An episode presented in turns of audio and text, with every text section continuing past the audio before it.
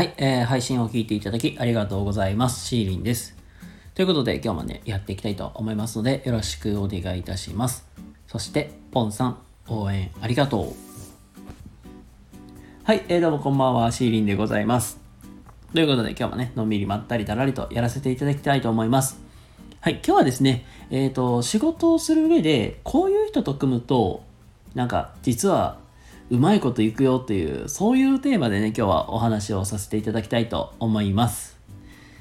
あの、皆さんもね、なんかお仕事をされてると思うんですけども、意外と、あの、実はこういう人と組んでみると、仕事がはかどるよとか面白くなるよとか、まあそういうのがあるんですよ。まあ今日はね、そういうのね、ご紹介できたらいいなと思います。はい、ということでね、えー今日もね、やっていきたいと思いますので、よろしくお願いいたします。はい。まあそんなこんなでね、今日はですね、えーこういう人と仕事をすると面白いよとか、はかどるよみたいな、そんな話をね、していきたいと思います。えー先にね、もう結論から話しちゃいます。もう行かれる人と、えー仕事を組むといいよと。この行かれる人ってどういうことかっていうと、あの、なんでじゃあ、今はこんこの状況になのになんでこうしないのみたいな。まあ言ったら、だから現状を打開する、まあする策、まああるのになんで現場は動かないんだみたいな。そういうところにちょっとイラッと腹を立てて、腹を立て、密かに腹を立ててるみたいな。そういう感じの人と仕事を組むといい。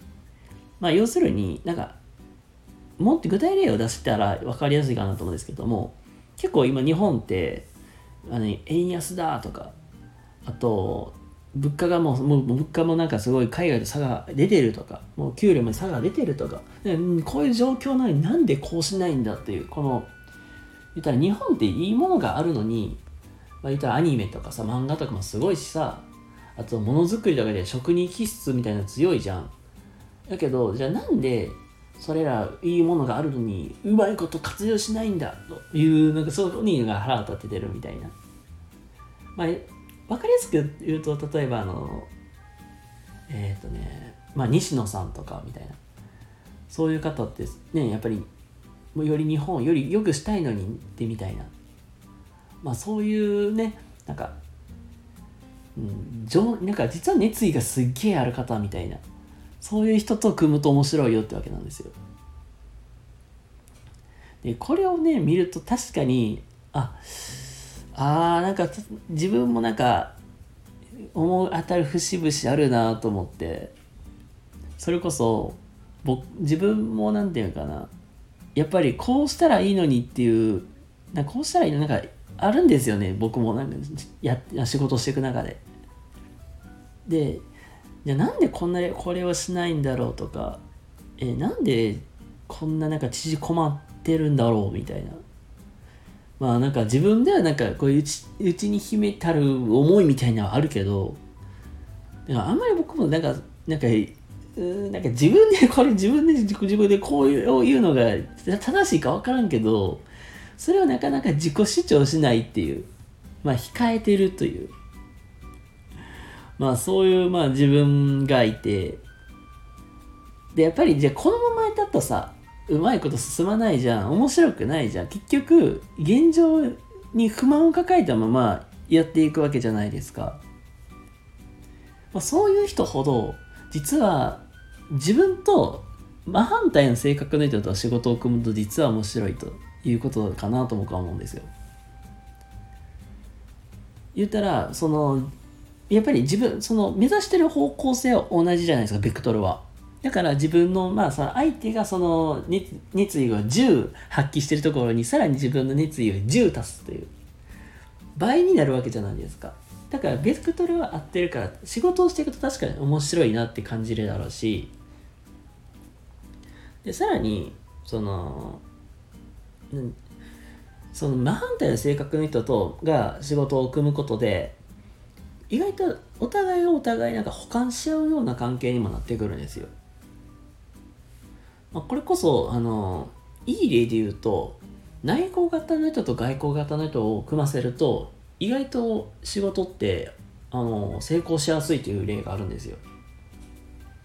これってやっぱり内向型の人って結構慎重になりがちであったりとかあとやっぱり物事なんかちょっと悪く見えるっていうかそういうなんか慎重に行きたい派とやっぱり外交派って結構外交型って結構、まあ、思う的にバーッとすごい進みたいんで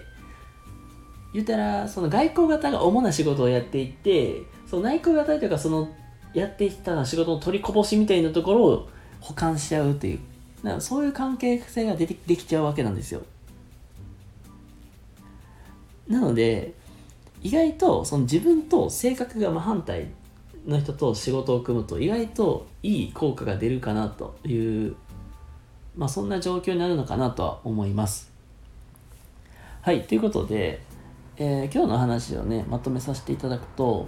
言うたらその行かれるって人ってまあ言うたら行かれる天才とかもいると思うんですけど言うたらこの自分のも思ってる信念とかポリシーとかを